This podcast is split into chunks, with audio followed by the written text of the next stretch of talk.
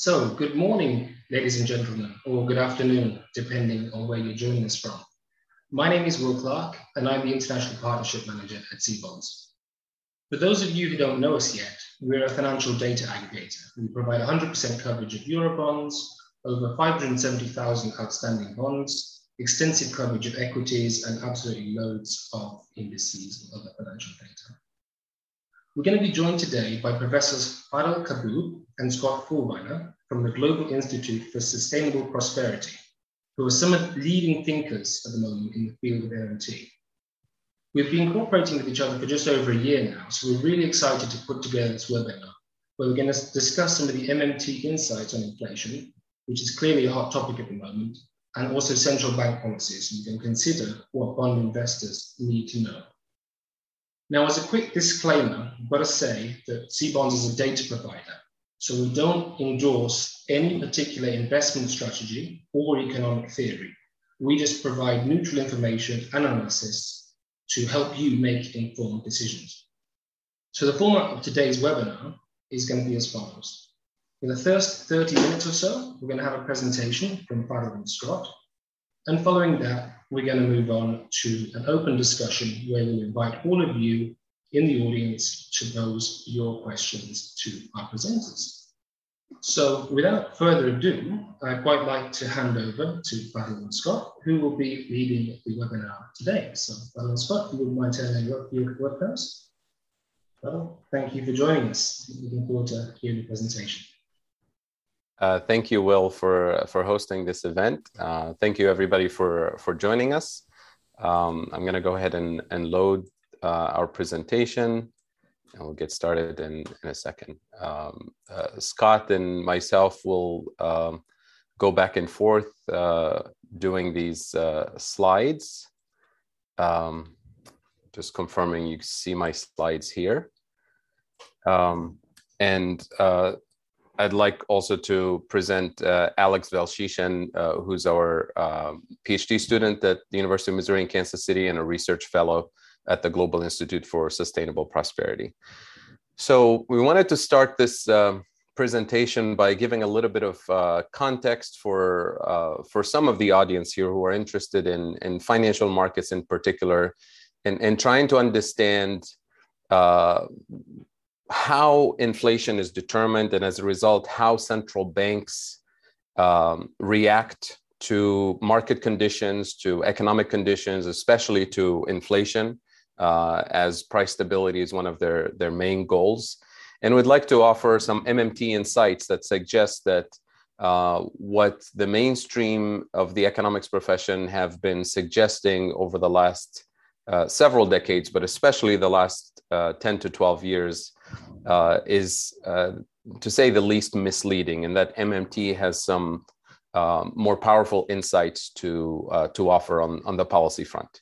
So, with that, let's let's put a little context. This is for those of you who are not very familiar with the literature, um, you may have seen Stephanie Kelton's The Deficit Myth, highly recommended.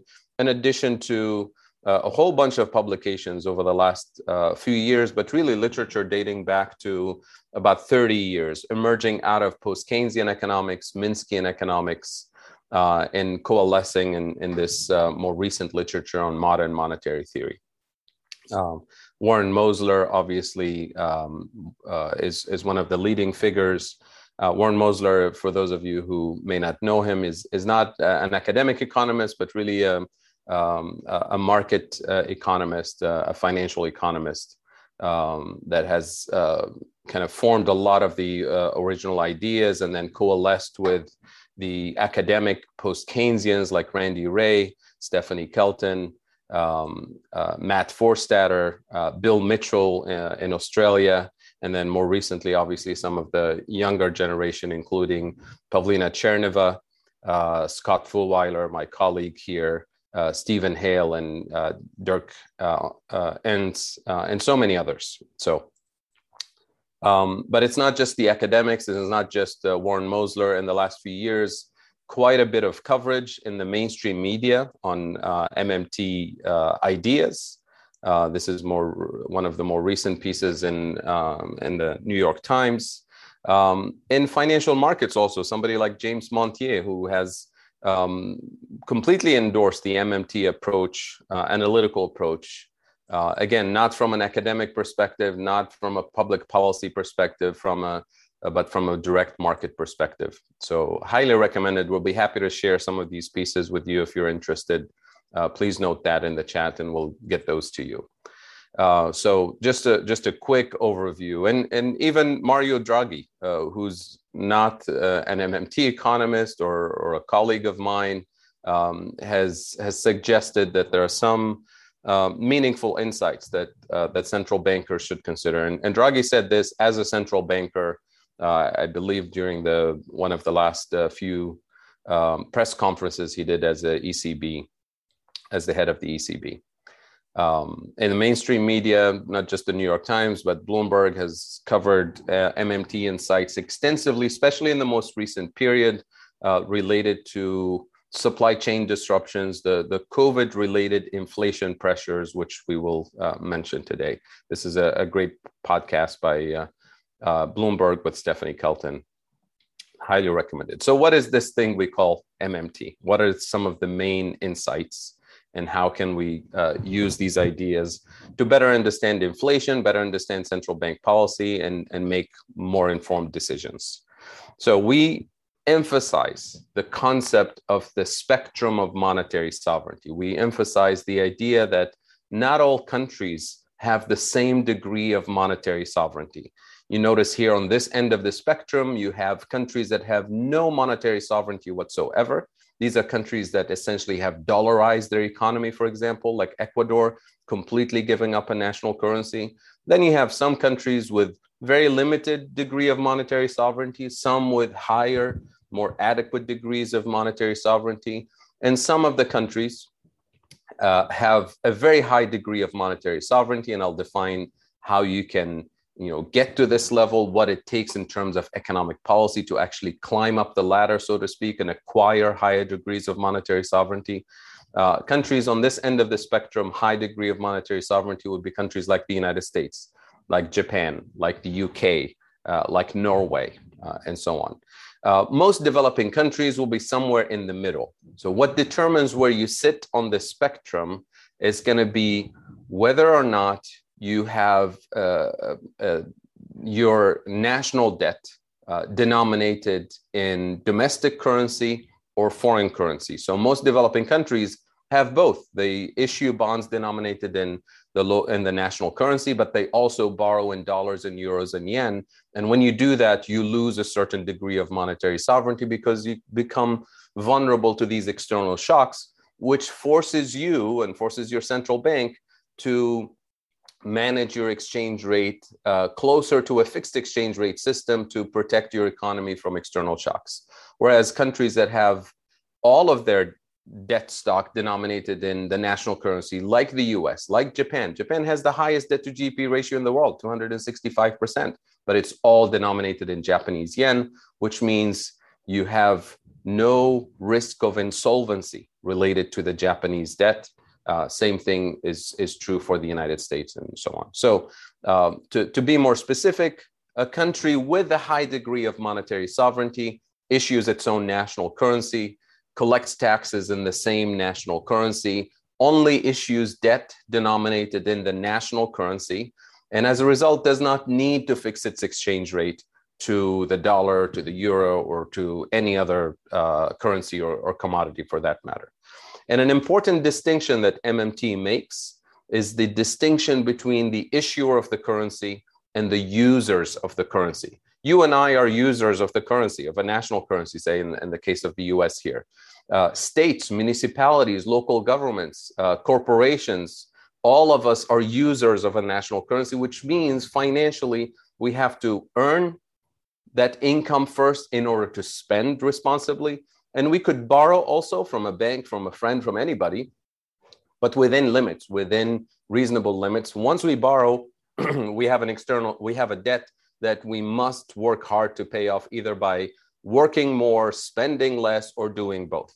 the national government, the federal government, doesn't operate under the same sound finance principles, so to speak. The, the national government has additional spending capacity, additional fiscal policy space that users of a currency don't have. So don't, you know, don't try this at home. That's the that's the idea. And I'll and I'll show some some examples.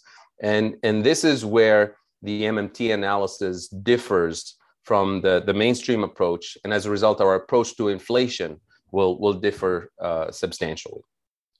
So, uh, Scott, this is, uh, this is you to elaborate here. Okay, thank you. Can you hear me? Yes.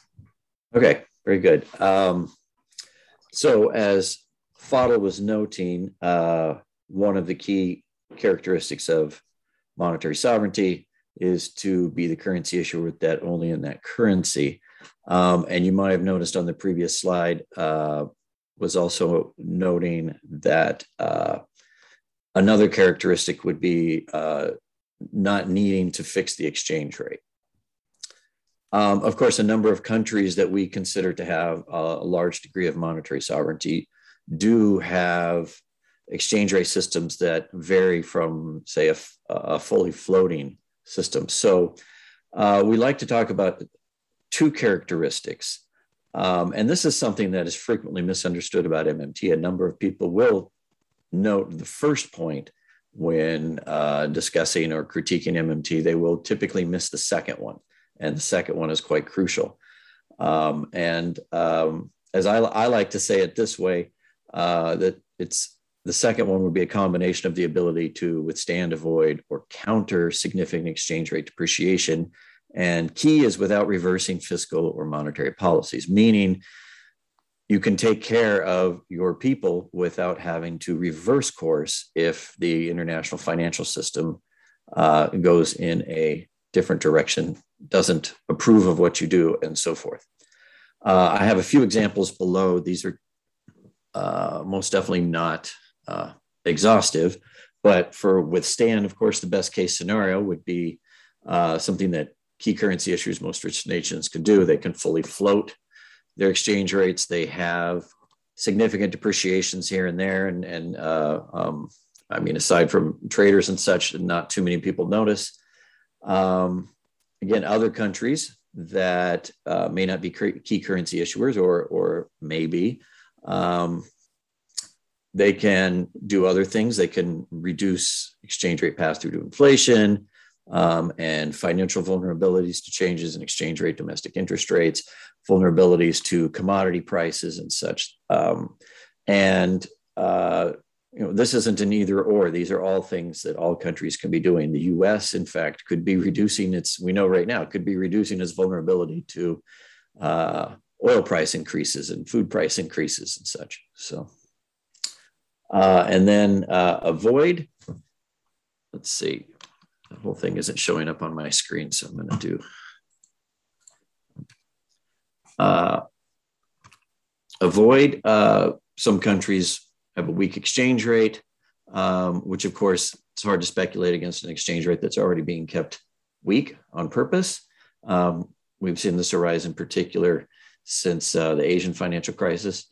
Um, obviously, countries with current uh, persistent current account surpluses can build large reserves, build big sovereign wealth funds and such.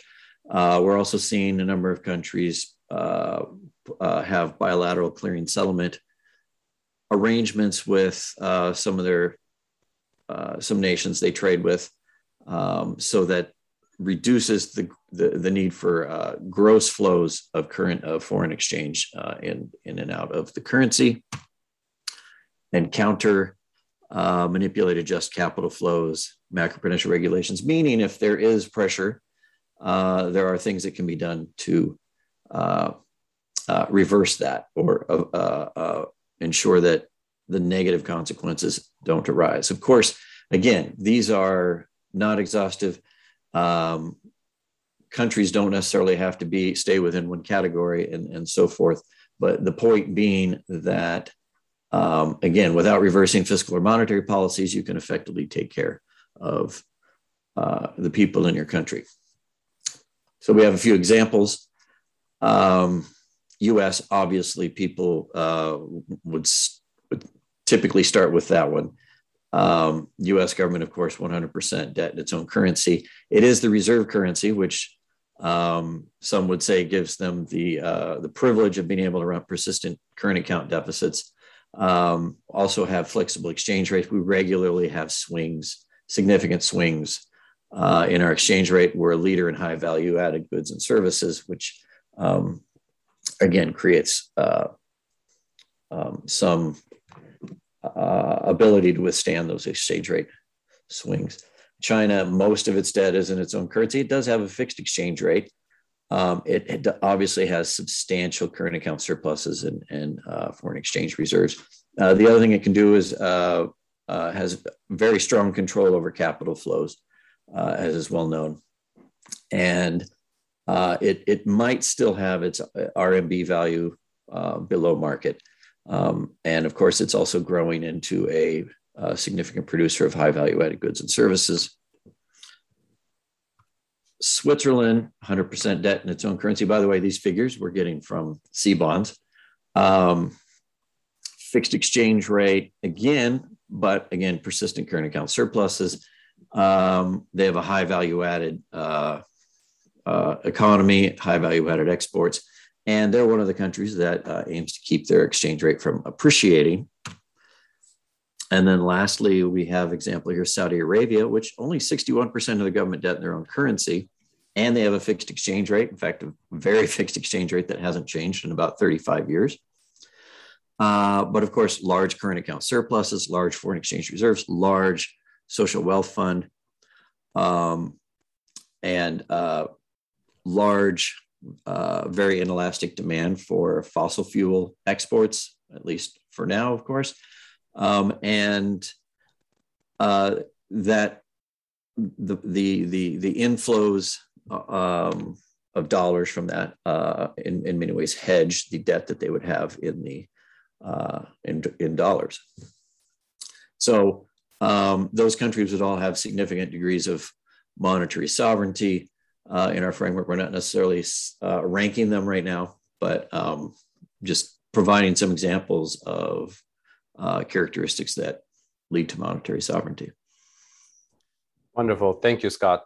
So, uh, as you can uh, tell from the few slides we have so far, MMT is not just about printing money. Is the degree of monetary sovereignty is not about a country having its own national currency and and and it ends there. It's actually much more nuanced as you can see. So now the question becomes with with a country even like the united states like japan like china or switzerland or saudi arabia what is the actual limit to how much additional government spending can take place without bankrupting the country without the run on the currency without causing inflation? So what is the actual limit? So this is um, how i'd like to to frame it uh, the mainstream approach tells us you have tax revenues that you use to, to spend that allow the government to spend. And the mainstream will even tell you the government can also borrow. You have this additional capacity, but it's up to a certain limit. It, and it's disciplined by markets, it's disciplined by credit rating agencies, and so on. But beyond that, we're told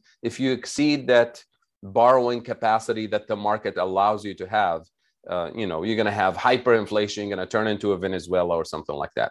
What MMT is suggesting is that there's this additional spending capacity, this bright yellow space. That's not infinite. Notice it's constrained.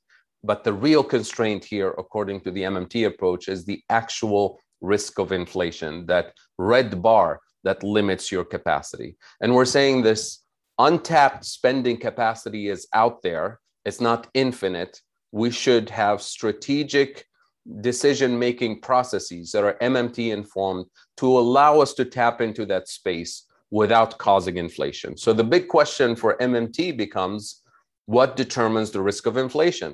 I mean, this this idea that MMT doesn't care about inflation is is nonsensical because we're literally obsessed with assessing the risk of inflation. That's the whole MMT project, in in a sense. So the risk of inflation for me is is determined by a couple of factors.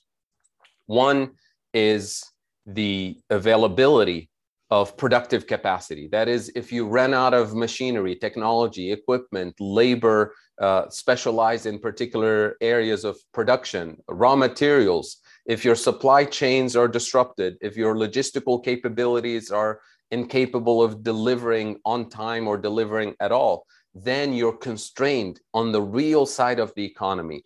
And if you spend more by increasing demand in those areas, you create inflation, inflation pressure points. And as a result, you increase the risk of inflation. So, the good news about the lack of productive capacity, the weakness of your logistical capabilities, supply chains capabilities, the good news here is that you can invest strategically to increase productive capacity in key areas such as um, domestic food production, such as renewable energy production, such as logistical capabilities in your ports, in your transportation system to improve your, your supply chains, uh, to get rid of bottlenecks. And when you do that, not only do you create millions of jobs, but you also end up taming the risks of inflation. And as a result, increasing that bright yellow space, pushing the risk of inflation further and further out. A more recent example that many of you have heard in the news recently is the inability of ports in the US, incapacity of the ports in the US to actually uh, unload and deliver uh, via trucking all the stuff that's coming from China and other parts of the world. And President Biden, in, in one of the uh, more recent statements he made, his administration made, $17.5 billion will be immediately allocated to ports in the US to build additional capacity to speed up the unloading and as a result unclog the supply chain that we've been seeing which is the actual one of the actual sources of inflation and sources of disruption in the US so that's item number 1 item number 2 is the abusive market power and price setting behavior of key players in the economy. Think of your telecom companies. Think of your pharmaceutical companies in the United States. Think of any entity that's not um, uh, that doesn't have enough competition, where your antitrust laws are either inadequate or inadequately enforced. When you have that type of inflation risk, it's not going to go away by spending less. It's not going to go away by austerity policies. It can only go away by taxing and regulating that market power out of existence. So, from an MMT perspective, the purpose of taxation and regulation is extremely important in managing the risk of inflation, taming the risk of inflation. And if you're able to do both on the productive capacity and logistics side, by investing more, spending more, not spending less, and by taxing and regulating abusive market power, then you're able to increase that additional spending capacity without causing inflation. And this applies both to developed and developing countries. And this is one of the key strategies for developing countries with a weaker degree of monetary sovereignty on that spectrum to gradually increase the degree of monetary sovereignty over time. So, monetary sovereignty is not something that you declare by decree, it's something that you acquire via strategic policies, strategic investments, and effective taxation and regulation of market power. So, that's really a, a major paradigm shift that we're suggesting here. So the, the root causes are inflation when you look at uh, all the countries that we've looked at the US, uh, Russia, Tunisia, Ukraine, all the major sources of inflation are always, almost always, far beyond the reach of monetary policy. They're in the real economy. So you have central bankers trying to target inflation using interest rate policy when the actual source of inflation is logistics and supply chain disruptions or market power by pharmaceuticals, or market power by real estate companies, or uh, speculators in, uh, in real estate markets.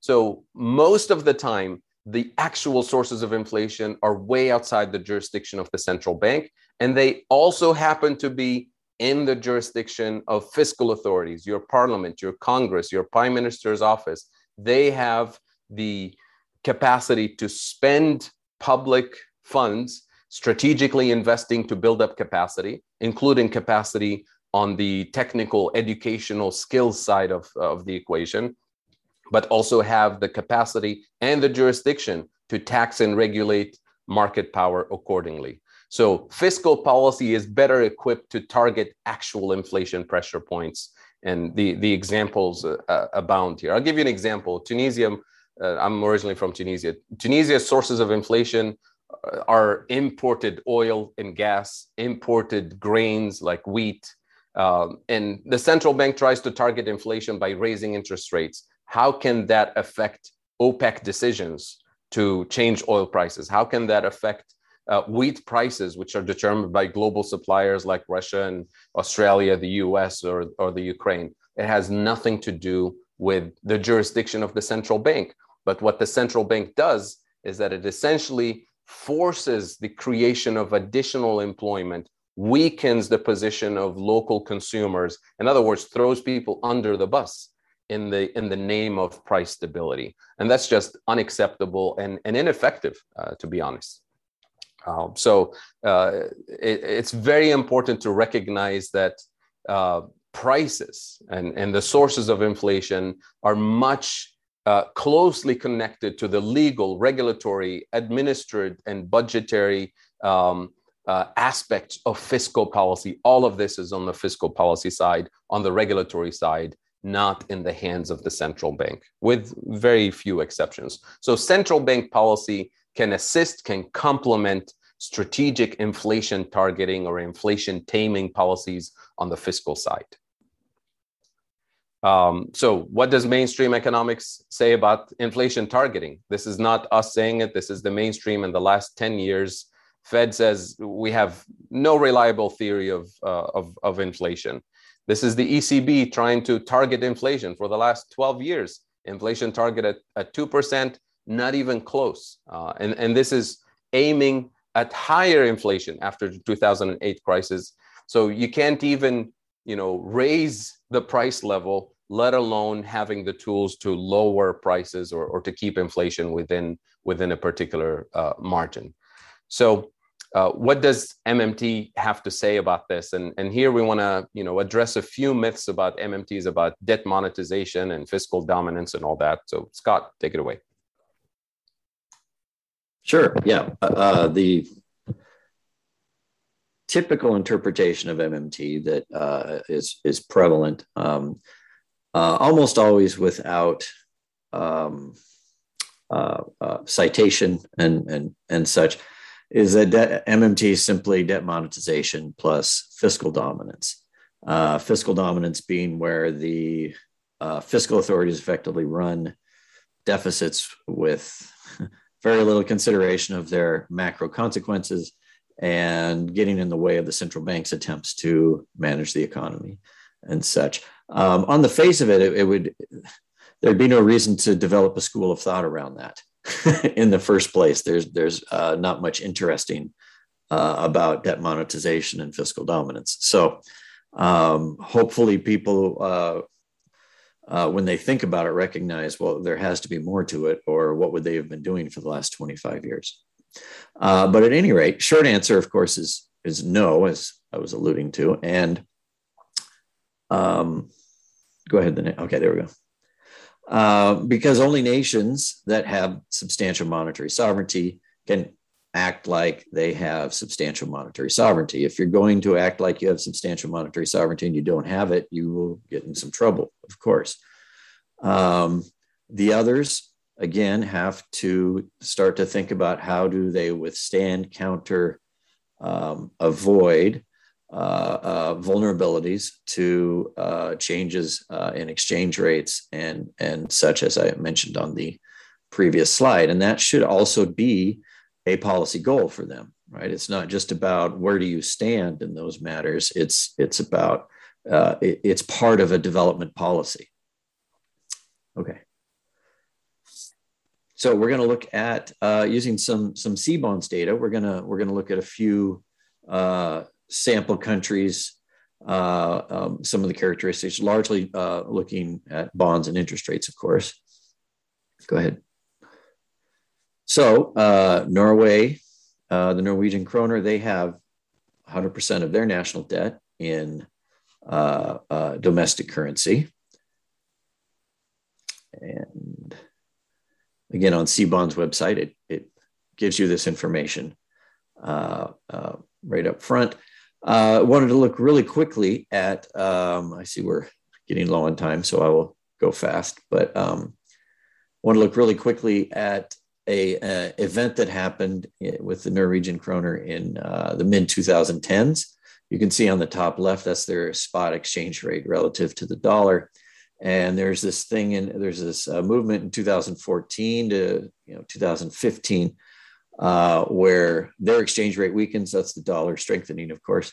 Uh, on the right hand side, I've got the year to year growth rate of that. So you can see uh, the kroner top right fell uh, 30 to 35 percent um, and and sustained that for a year or so.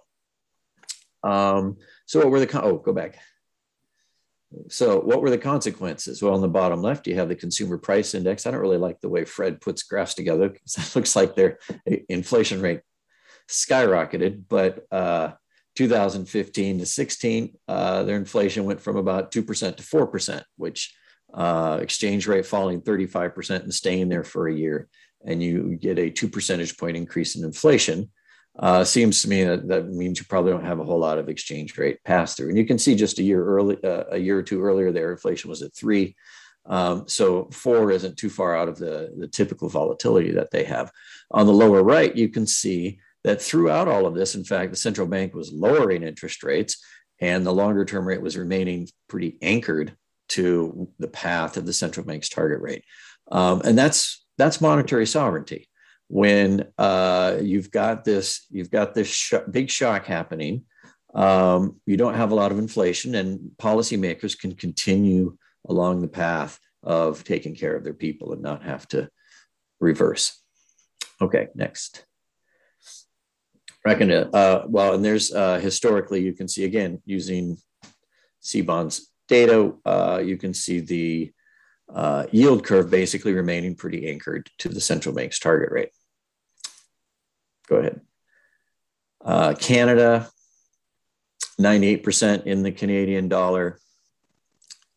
Uh, there on the right, we can see uh, uh, a, a, good deal of increase in the national debt, of course. So uh, most countries had that happen during uh COVID.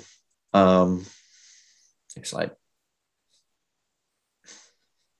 And again, throughout all of that, the interest rate remains basically anchored to the central bank's target rate. There is a bit of an increase here in 2021 that has to do with the fact that they began their uh, taper of quantitative easing uh, well before the Fed had done that. And uh, that has had a bit of an effect on the expected path of uh, central bank's interest rate target and re- being reflected in interest rates. Okay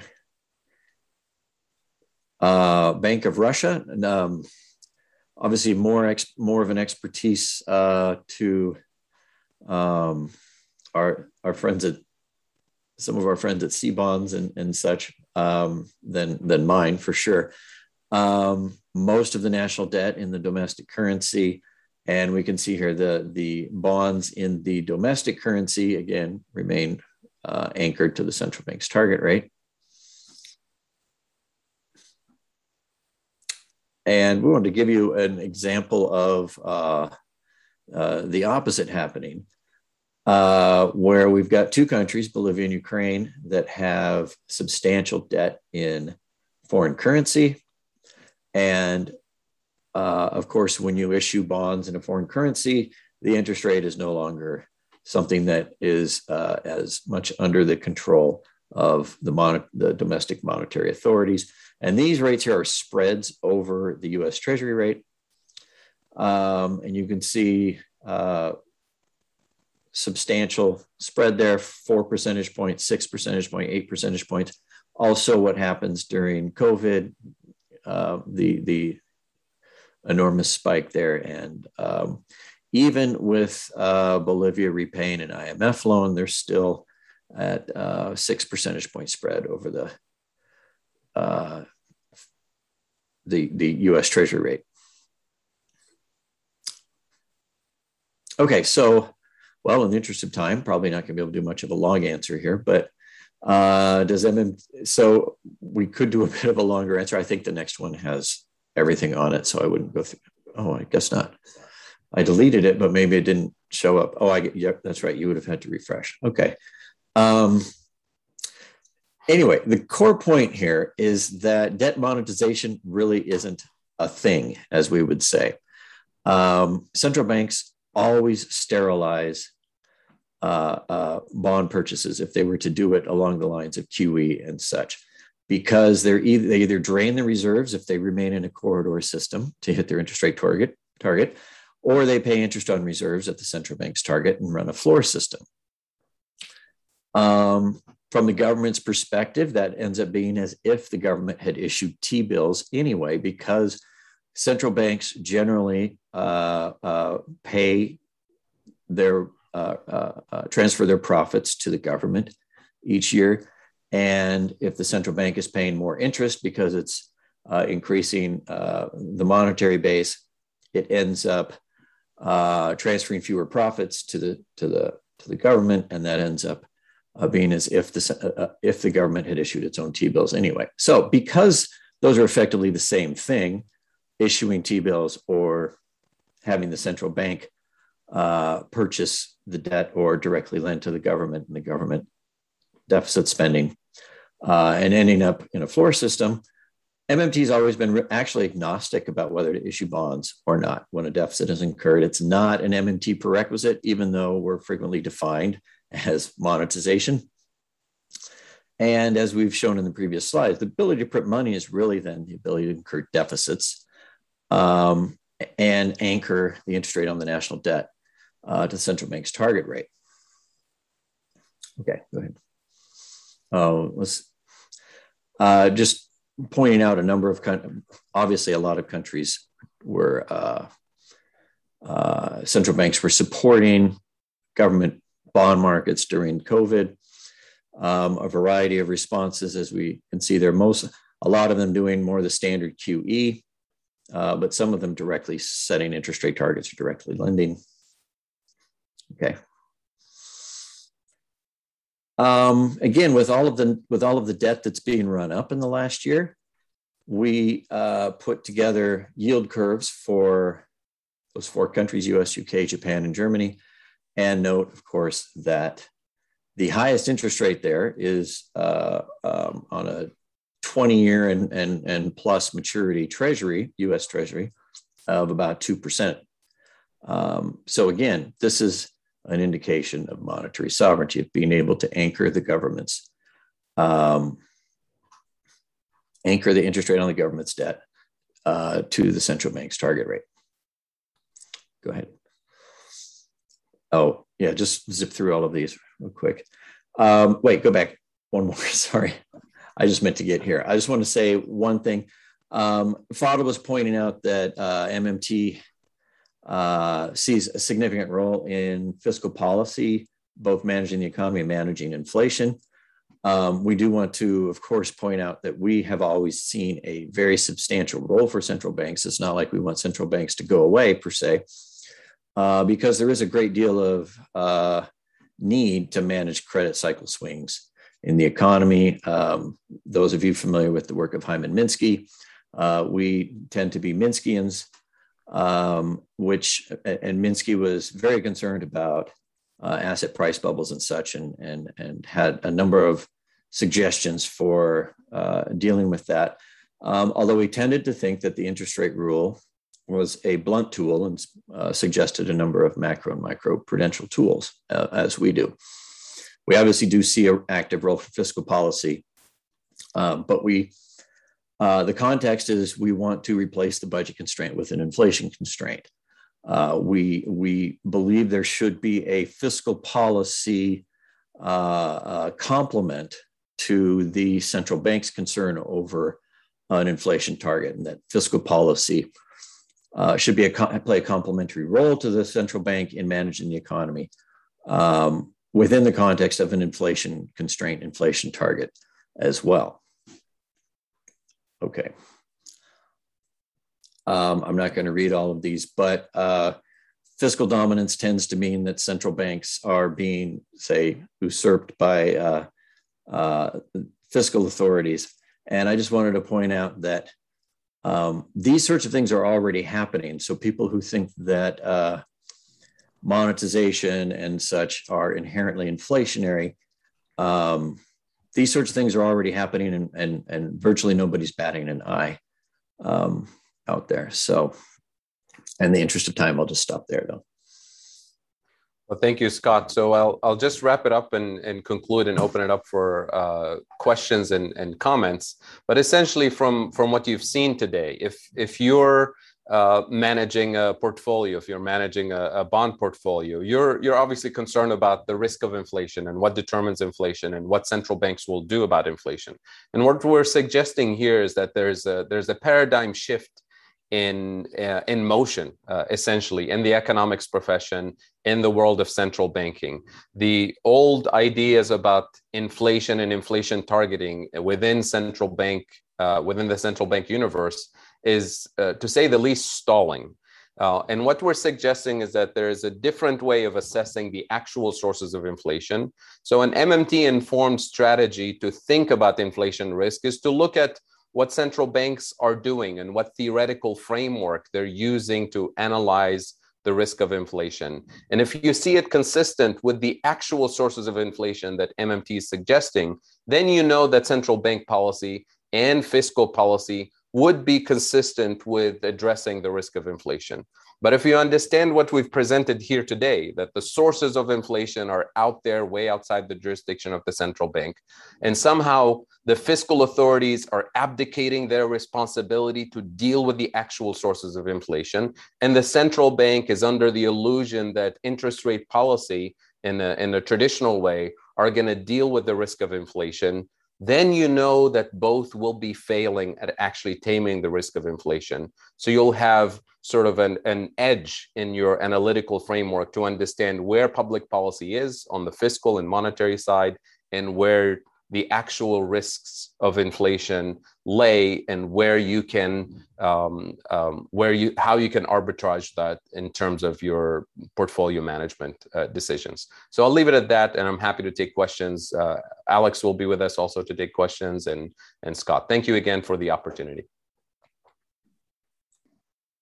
And thank you very much scott and Fadhel, for the fascinating presentation. It was really wonderful and actually i think you've uh, my introduction personally to MMT, probably like a lot of other people here, was Stephanie Kelton's book, um, which you mentioned at the beginning of this. And, and I found you actually, you went on to answer a few of the questions that were burning for me uh, personally following on from reading that, and especially pertinent to the United Kingdom when you're talking about labor shortages driving inflation and how we could deal with that. I mean, I'm from the UK, and obviously anyone who looks at the news can see that we're having issues with that, which are driving inflation at the moment. Looking at that from an MMT perspective is particularly fascinating. Um, we haven't got all that many questions yet, so I'd invite everybody who's here to start posting them. We have a few. Uh, what I want to do in the meantime, while you guys all think of you know what you would like to post in, in terms of questions, I would like to give a very very quick presentation of how we would draw this information out of the platform. So how you can actually use CBonds to analyze markets and analyze uh, in, investment opportunities. And a couple of the questions that have been sent relate to um, downloading the, the slides following the presentation. I think you guys wouldn't have anything against it if I go through and email everybody with the, the slides following this presentation. There's a lot of information in there. I think everyone would like to take some time and read through it, especially those who are kind of new to MMT.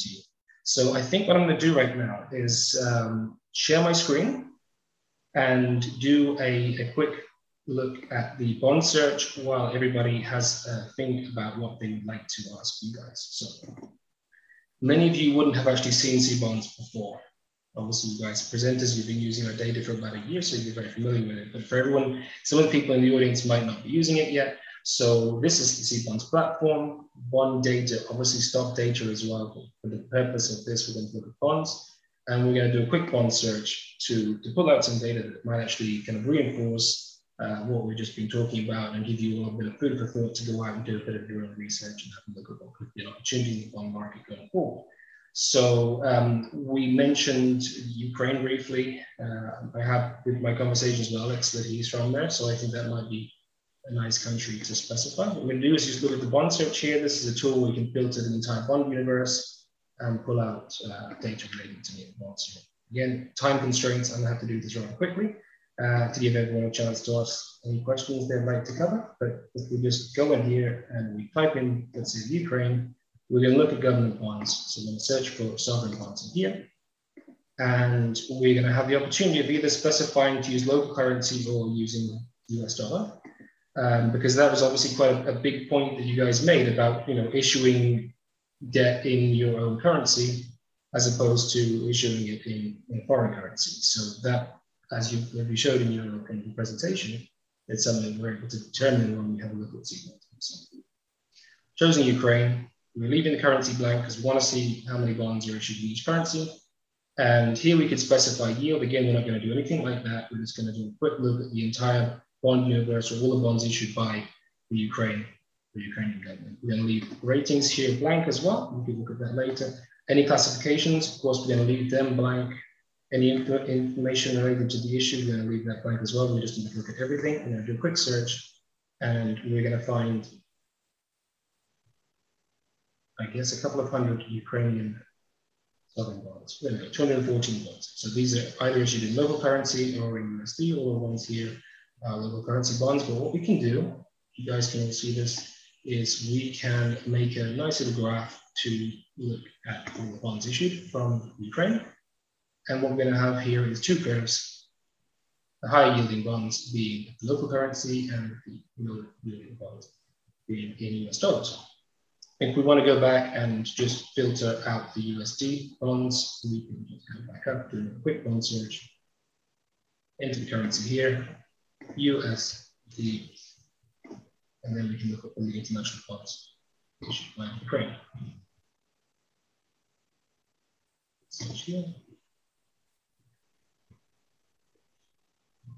Results, computing that.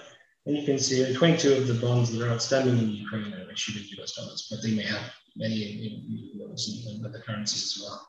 I'm not quite sure about the market. But if we open up one of these bonds here, we can see all the particulars of that bond and then kind of do some analysis and look at how that bond's performing individually or compared with other bonds. So here going to have fundamental information, issue information about the bond, and here you can download prospectuses. I don't read Ukrainian, unfortunately, so I'm not able to make any sense of what's up here, but any files or any prospectus documents associated with the bond will be posted here. You can look at the performance of the bond, the yield the price, over time. You can specify your own period for the, for the performance of it. You can go down and take a look at the different pricing sources. So we aggregate from 300 different pricing sources. And going down, we have more particular descriptive information about the bond, the cash flow information, and identifiers, and also ratings agencies, data, and below information on who's actually holding this bond. If that is a bond that's of interest to you, what you can do is just add it to your watch list and then monitor it over time, watch its performance. So very briefly, we do that, we save it, and then you can pop into tools and watch list but there's a lot of information. There's a, an awful lot of indices and other things here to explore. We don't have time to cover everything on the platform today. So I'm going to basically call it a day here with the platform. And I would invite everybody going forward, if you haven't tested it yet, if you're not using it, just to drop me an email. I'll, I'll give you the details at the end of this and how to do that. I'll get in touch with you and you're welcome to take a seven day free trial of it if you haven't already used the service. So now we're going to look at some of the questions that have been posted by the audience. So if we just open back up, and I to stop my screen share, I believe.